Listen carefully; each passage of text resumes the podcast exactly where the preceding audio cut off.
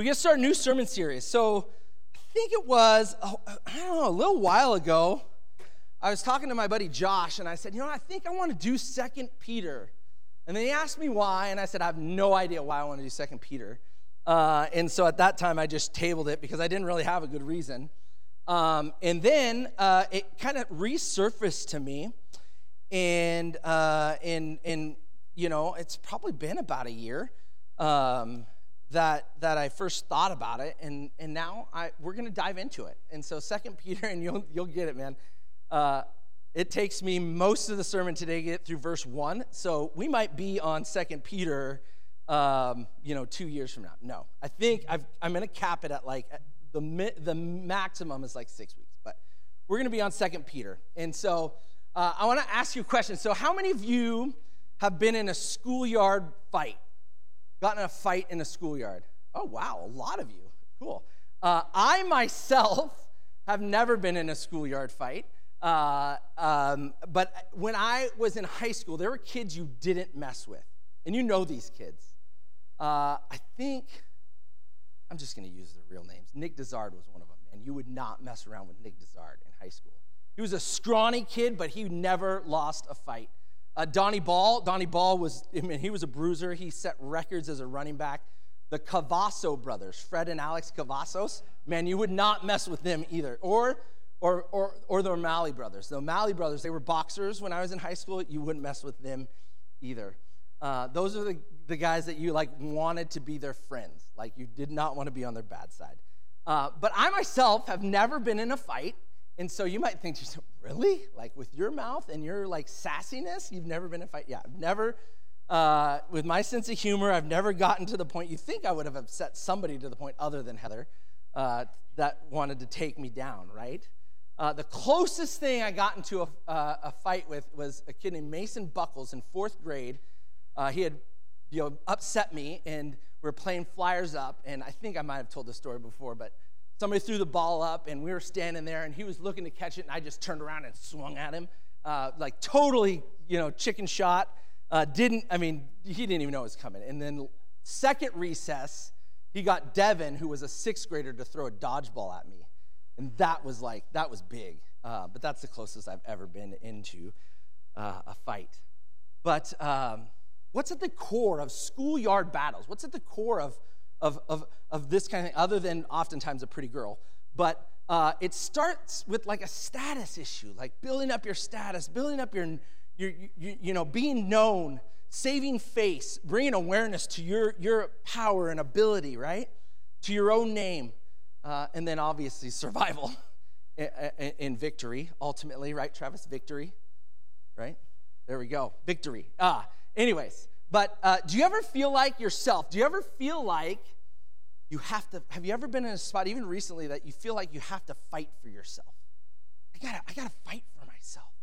Like your own standing. Maybe you have to fight to be, be heard or to be understood. And then it progressed for me. What about have you recently ever fought like you or felt like you had to fight for God? You had to fight for God and His purpose and, and what He's doing in your life. And I thought about the state of which our recent history has come into play, uh, where, sure, our faith as Christians, as followers of Jesus, has been challenged. Um, where, yes, crazy stuff is happening like all around our country. And some of the crazy stuff is actually being done in the name of Christianity and Jesus and right or wrong, whatever. And I found myself asking the question which fight do I want to get into?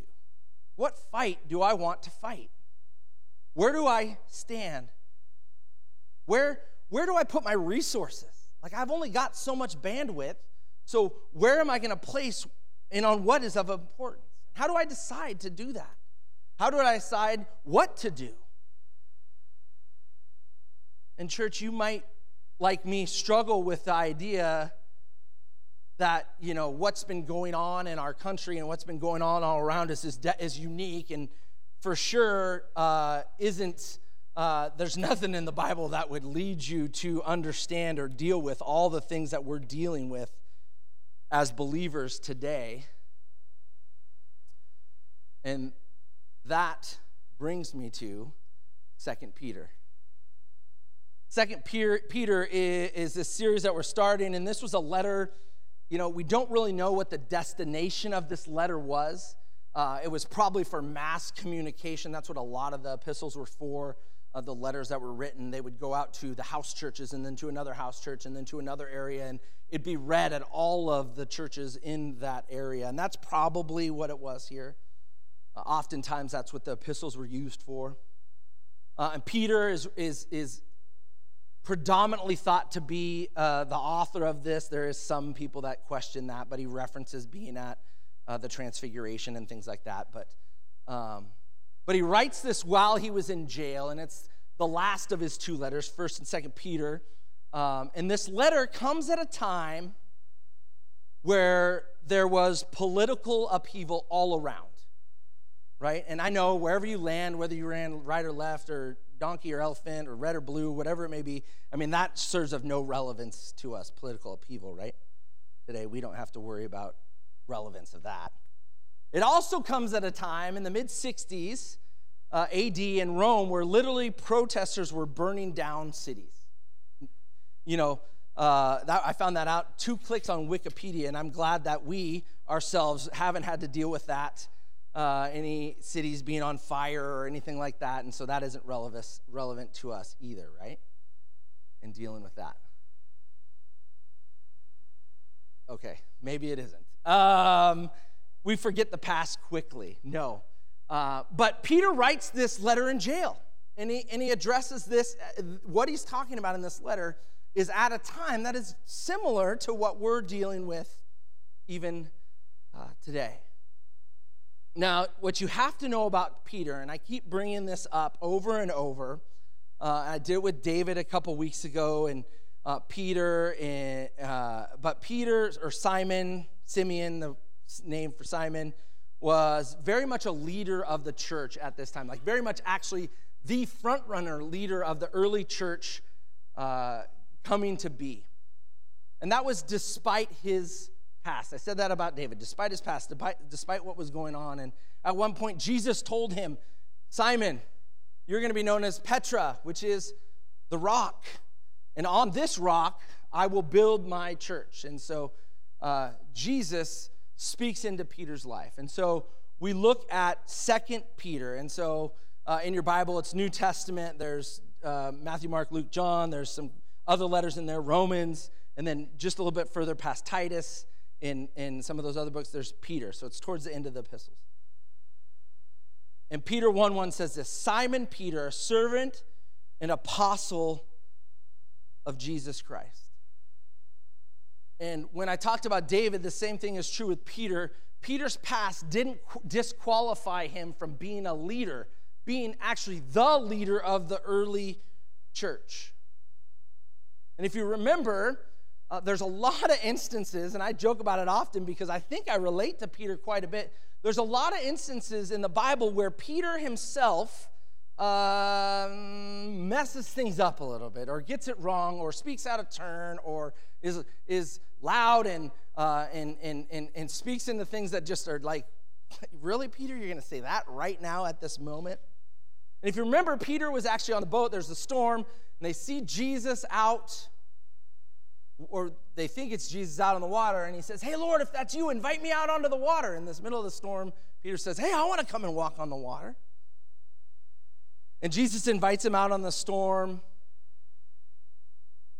and Jesus invites him to come out with him, and, and this is how that ends. Matthew 14, 31. Jesus, so Peter steps out onto the water and then gets a couple steps. I think he got like three steps in, and then he starts sinking. And Jesus says these words. Immediately, Jesus reached out to his hand and caught him and says, You of little faith. He said, Why did you doubt me? So in that moment, Jesus says to Peter, You're a little faith guy. Like, you know, trust me, trust me.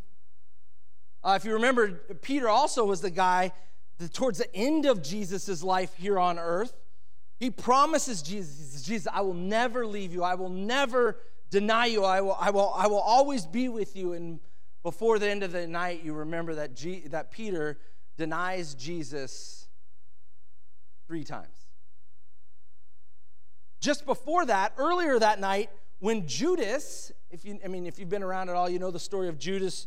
Judas, uh, uh, uh, and we'll get to Judas here in a second, but Judas was the one that revealed Jesus to the uh, Roman authorities for him to be arrested. Um, and Jesus had told the disciples more than once that this is what's going to happen. We're going to go to Jerusalem. I'm going to get arrested. I'm going to be crucified. I'm going to die, I'll be put in a tomb, and three days later, I'm going to, I'm going to rise again. And he said this. Uh, how many of you have kids and have always just told your kids to do something one time and that's it? And they do it. Like nobody raised their hand. So, I mean, Peter's that guy, right? And same thing with me. Like, I often have to be told more than once. Anyways, um, he told them, he said, I'm going to be arrested. I'm going to be tried. I'm going to be crucified. I'm going to be buried. I'm going to rise again. And Peter, in that moment, is like, Not if I have anything to say about it. Like, Jesus, Son of God, says this what's going to happen. And Peter takes out a sword, if you remember the story, slices off the guy's ear. Jesus picks it up, heals the guy real quick. Um, but Peter acting on his own accord. And then, if you remember, there's a conversation, that conversation where Peter, where Jesus actually names Peter the rock, Jesus is asking the disciples, what are they saying about me? Like Jesus' ministry had kind of just gotten started and just gotten going. And, and he says, What are people, who are people saying I am? And they answer, and then, and then Jesus says to Peter, Who do you say that I am? And Peter, uh, as I like to call it, just nails it with the Sunday school answer, right? He says, uh, You are the Christ, the Son of the living God. He said to them, But who do you say that I am? Peter says, You are Christ, the Son of the living God. And, and Jesus actually says, Man, that is actually right on. Like Sunday school, you win, felt board, A plus. Um, and then Jesus goes on to explain that gospel. In the same moment, he goes on to explain that gospel and what the rock really is. And Peter is then continued to be motivated by glory despite all that he had done. Jesus said, From that time, he began to show his disciples Jerusalem and how he would suffer and, uh, and the scribes. And, and, and, and, and in this moment where, Peter, where Jesus renames Peter, Peter gets it right. You're the Son of the living God. Petra, Peter, you're the rock. And Jesus tells them this is what's going to happen then. This is the gospel. The gospel is that I'm going to die for you that you'll be able to pl- that people will place their hope in me the savior. And in that moment peter pulls jesus aside and again says no that isn't the way this is going to go down. Not on my watch. And the bible says that peter actually rebuked jesus. Far be it from you lord that you would go through this. This ain't gonna happen have you ever wondered like didn't I think ain't made it into the dictionary like when I was in high school, but I wonder if like the disciples used the word ain't and just all right, never mind. That's how my brain works. I think about like how much of it is real is happening was happening. I mean, they were having real conversations, right? And so uh, this ain't how it gonna ha- how it's gonna happen. It's not in scripture. Peter doesn't say ain't. Is ain't ain't a word, right? Um, anyway, sorry. I'm trying here. All right, no. Uh, but he turned and said to Peter, Peter says, Peter rebukes Jesus, says, This is not how it's going down. And if you remember in that moment, what does Jesus do? Jesus looks at Peter and says, Get behind me, Satan. All right? Get behind me, Satan. You are a hindrance to me, for you are not setting your mind on the things of God, but the things of man. And I tell you what, if you have a, a, teenager, if you have a child at all, if you are a parent, if you have a best friend, if you are driving down the freeway on the highway and something happens, or you're in line at the grocery store with a grumpy Karen at one point, harsh words have been spoken to you, right? And maybe because of those harsh words, you feel bad. Like you've got to deal with maybe something somebody said to you in your life.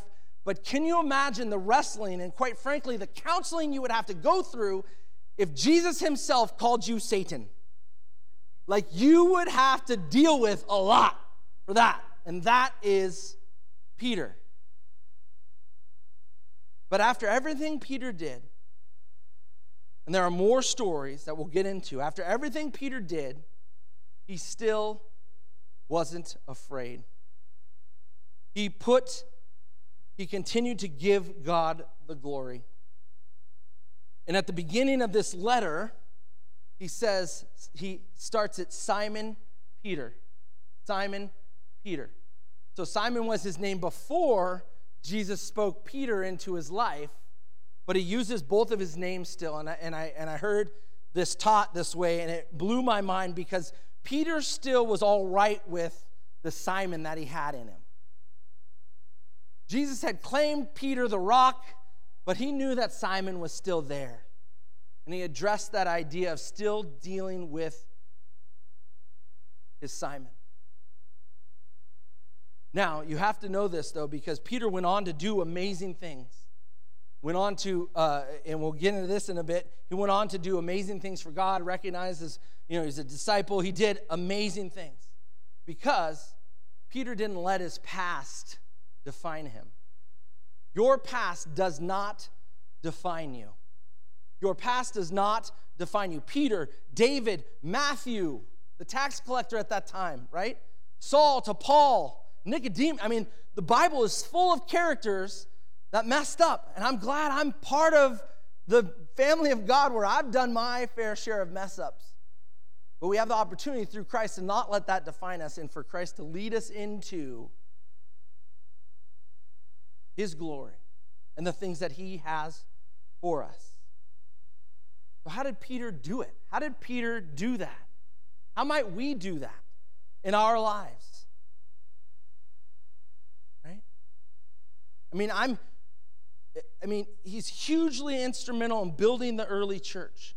And the lead, I mean, they built St. Peter's uh, Basilica in Vatican City after Peter's life and what he did. And despite all that, Peter was known for the glory of God, for the glory of the Lord. He lived his life motivated by glory, motivated by God's glory to shine through. How did he do that? And my hope is wrapped up in the lessons that we'll learn in the second Peter.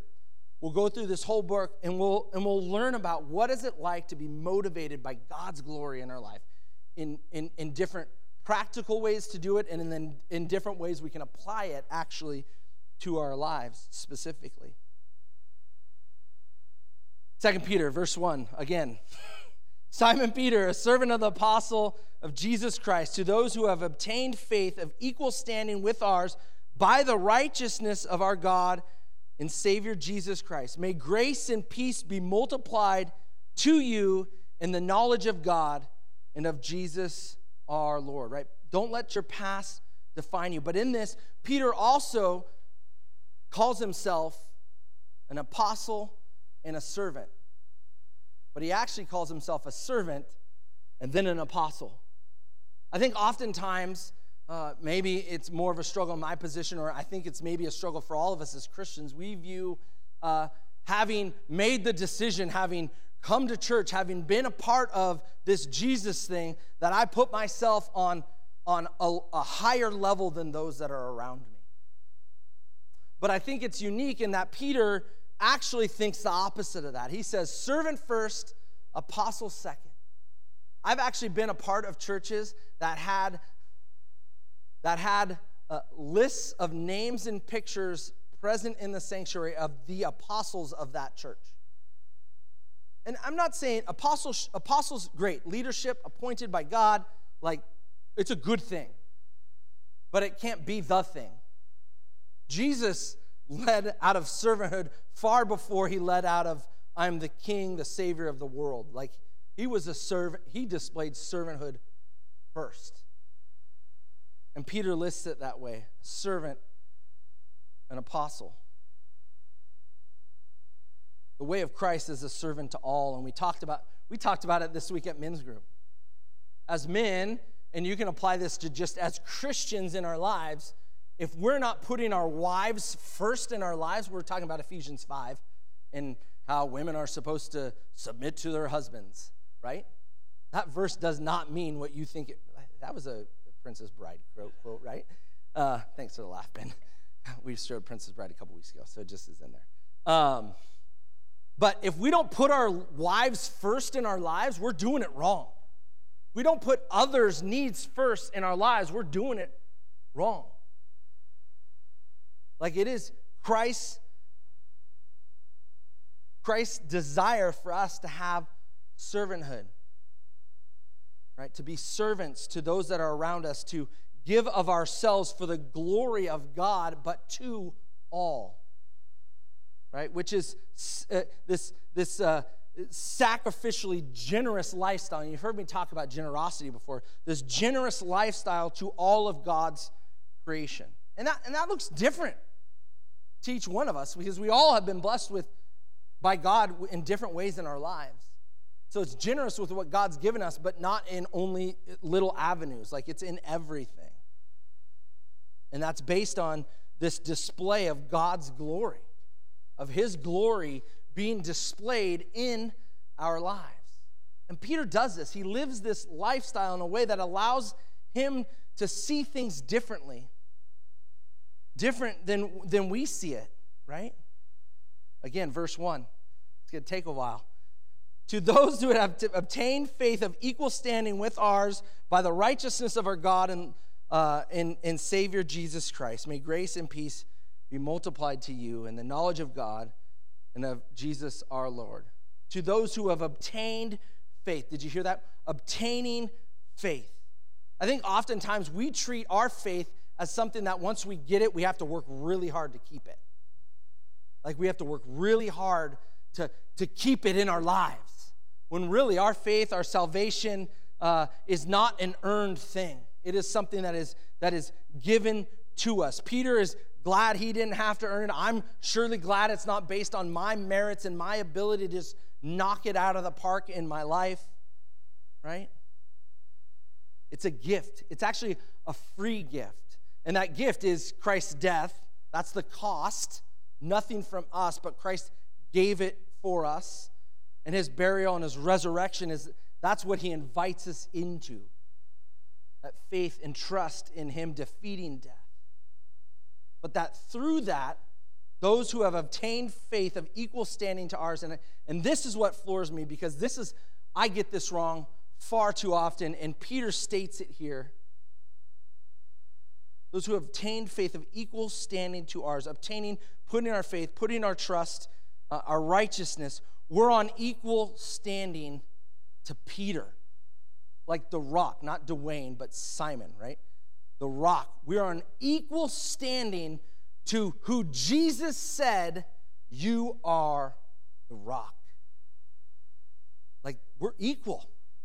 Peter, Paul,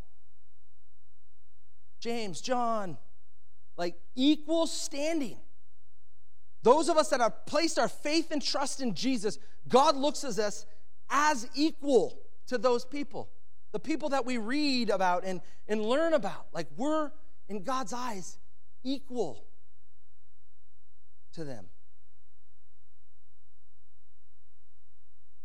And I, and I know I just got done telling you all the stuff where Peter messed up, but Peter hung out with Jesus. Like he walked with him physically. Right? He was he, he was part of the 100 and he was part of the 40 and he was part of the 12, but not only that, he was part of like the 3. I think it was because Jesus knew that if he left him, there'd be more of a mess to clean up, kind of like me in my life. But uh, maybe that's why I'm. Jesus know if I just went mainstream, man, he'd have a big mess to clean up. So he's like, I'm going to put you on the stage. No. Uh, anyways, uh, but Peter was part of that inner circle three, and God believes you and I, when we place our faith and trust in Him, we're on equal standing to that. Inner circle of Jesus in relationship and dwelling in and, and being with. Jesus keeps us close, and through God's eyes, we are equal. I mean, Peter preached at Pentecost, right? Peter preached at Pentecost, and it says this in Scripture, says his voice was lifted up, and those who were far off, and I love this analogy, those that were far off. We've got to be, as a church, reaching for those that are far off. Those who were far off heard and understood. And it said that day 3,000 people came to faith. Insert rock, build church, right? That is what happened in the early church. 3,000 came from that first. Peter was allowed, like, I mean, from that first use of Peter's gifting of being like vocal, God used that for his glory to bring 3,000 to faith. And Peter did it for God's glory. God worked in that. He did it all for God's glory. Peter was motivated by glory. And so I ask you, how do we do it? How do we do it? Because here's the deal equal ground with Peter, it's kind of hard to grasp that I'd be on equal ground with Petra, right? Let alone to think that I or you or we wouldn't struggle the same way Peter did. To think I'm above the idea of the struggle that is actually written all throughout Scripture. That I wouldn't lose the schoolyard battle to God's glory versus my glory, which I lose far too, or I win. I actually win if I use my glory, right? Or no, I lose. I don't know. It depends. Half full, half empty. I don't know. Uh, that I would lose the battle of God's glory for the glory of comfort, or that I would lose the battle for of God's glory to the hardship in my life has derailed me from following Jesus or trusting in Him, or uh, you know, COVID loss, loss of job, loss of finances, loss of whatever, that derails me and, and makes it harder to place my faith. Political upheaval, struggle with friendships, right? Obtaining status, getting sidetracked and distracted from what God has for me. A lack of personal confidence in myself, which then allows me to then just portray that into who Jesus calls me to be. Life situations. What is it for you? What causes you to abandon God's glory in your life? What is it? Challenge you to think about that, to look at your life, to look at the areas of your life that causes, causes you to abandon reaching for his glory and just allowing your glory or your, your desires to win the day. Give him glory in all things. Here's the deal. You think about it. Judas, Judas walked with Jesus. Judas was part of the 12. And what did Judas do? Judas gave Jesus up.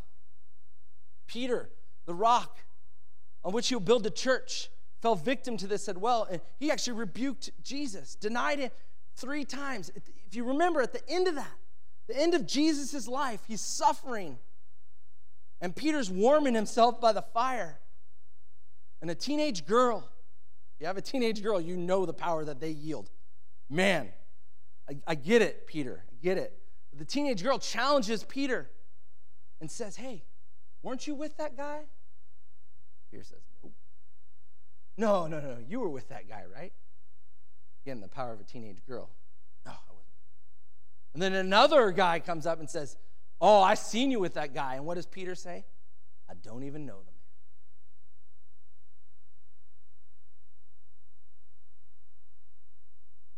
Where does that happen for you in your life? Where, when challenged, when faced with adversity, when things just didn't go quite as you thought they would. Trouble comes up or hardship where we abandon.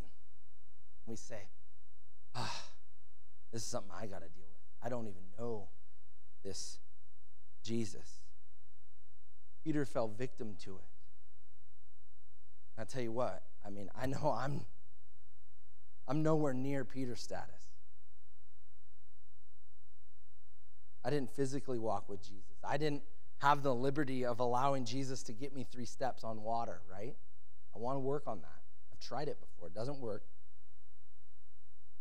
But surely it would be amiss if we thought we wouldn't struggle in the same way that Peter and most all of the disciples did at that time. Verse 3 His divine power has granted us all things that pertain to life and godliness through the knowledge of Him who called us to His own glory and excellence. Right there in verse 3. God gives us all the power to deal with all of the things that might derail us in our lives. But if you read that again, it isn't like man, I've got, I need the power. I need the, I need, I need God right now. And but it's, it's, it's actually because I need Him. Like I want to get through this. My, my, my status, my, my person is called into, uh, you know, question. Uh, no, it says for His own glory. And I think that that's where we mess it up because oftentimes, even what we ask God for is for ourselves and what we desire in our lives. And and, and we miss the mark of, man, God will step in. He actually says here, scripture, power is granted to us all things that pertain to life in godliness through the knowledge of Him and who's called us to His own glory, to the glory of God. We have access to it all to the same extent Peter did when he walked with Jesus, to the same extent Anybody who has placed their faith and trust in Jesus, we all have access to this. A life of godliness, not a life of Jasonness. Or insert yourself in there, or insert your own, you know, situation in there. And for Peter and for us, it's a it's a proximity piece. It's an issue that we have to have where we've placed our faith and trust, we've placed Jesus in uh, close proximity in our lives, keeping Him close in all things. That the motivation is God's, that the motivation of God's glory is actually the most freeing thing in our lives. And we'll get into this. We'll get into this into this series, but it actually frees us to not react. How many of you have a problem of reacting before you think? Just me? Yeah. I mean, we'll get, we'll get into the weeks coming. Like, God's glory eliminates our, our, our, our desire to be like, let something totally take control of our lives. To, uh, to, uh, for us to react to something in a way we shouldn't, because it's, that's not God's glory. That's actually my flesh. We all work towards the faith and hope that we have in Jesus. It's a proximity piece where we allow the desires of ourself to be replaced by the desire of God's glory to win all things. And, and listen to this because it's a proximity promise. Verse 4 Through these, uh, he has given us his very great and precious promises. And we'll get into that we'll get into i mean one week we'll spend a whole week on the promises of god. And actually when we when we have those promises in our heart and we allow him to work like those are the things we call upon not our own emotions and, and, and, and selfishness. Having escaped the corruption in the world caused by evil desires. Now evil desires is just actually if you just boil it down to the, the, the, the plainest point evil desires are anything that aren't god's desires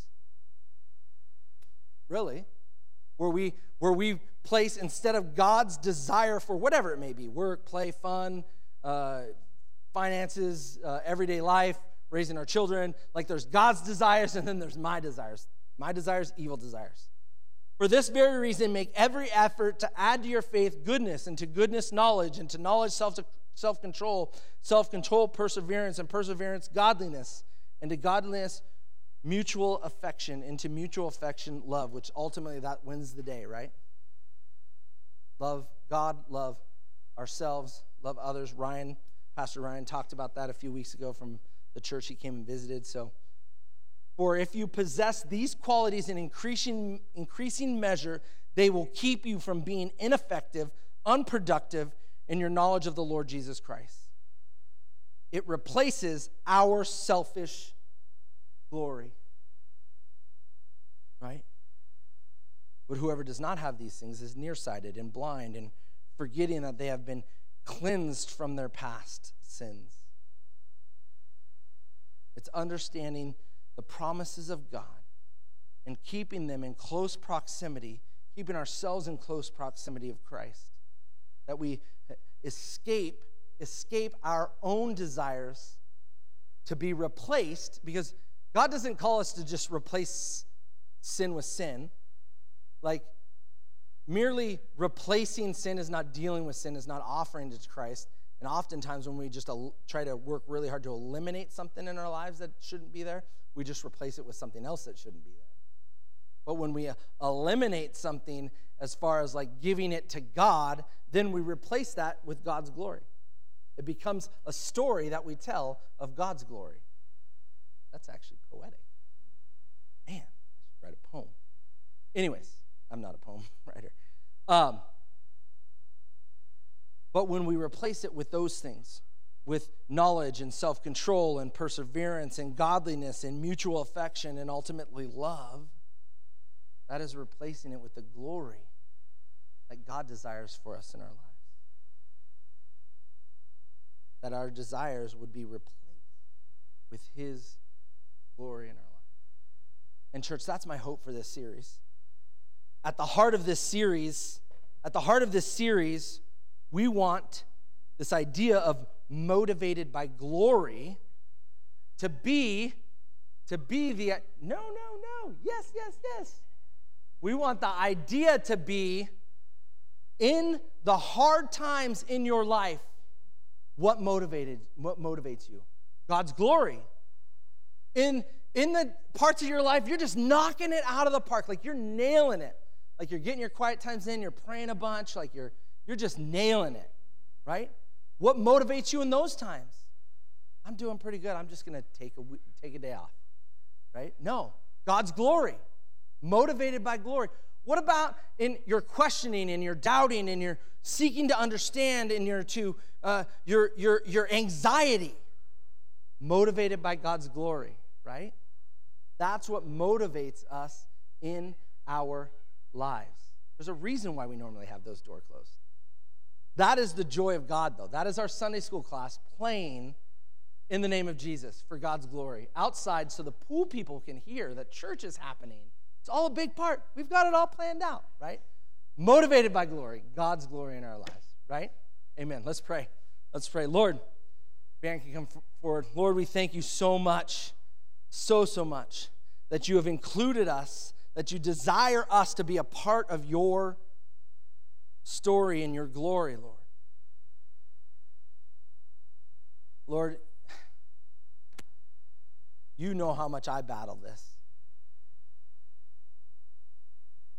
And so I thank you, and I thank you on behalf of my friends that, that it is your desire to be close to us in these moments where we, where we get it wrong and where we're struggling and where we've abandoned who you are in our lives where we maybe even in our lives have physically taken a stance of we don't even act like we know you. Lord, it is in those moments that you sit and you desire, Lord, you desire to be in relationship with us, that you desire to be in, in closeness with us, that you desire for us to then give it to you. And so this morning, as we close out this service, may uh, May the desires of our hearts and minds be that much closer to you. And may the words that we sing be a display of our glory to you. Lord, we thank you. We thank you for this journey through Second Peter. I pray in the coming weeks, Lord, that you use it to direct our paths, to bring truth into our lives and into our hearts pray this in your name. Amen.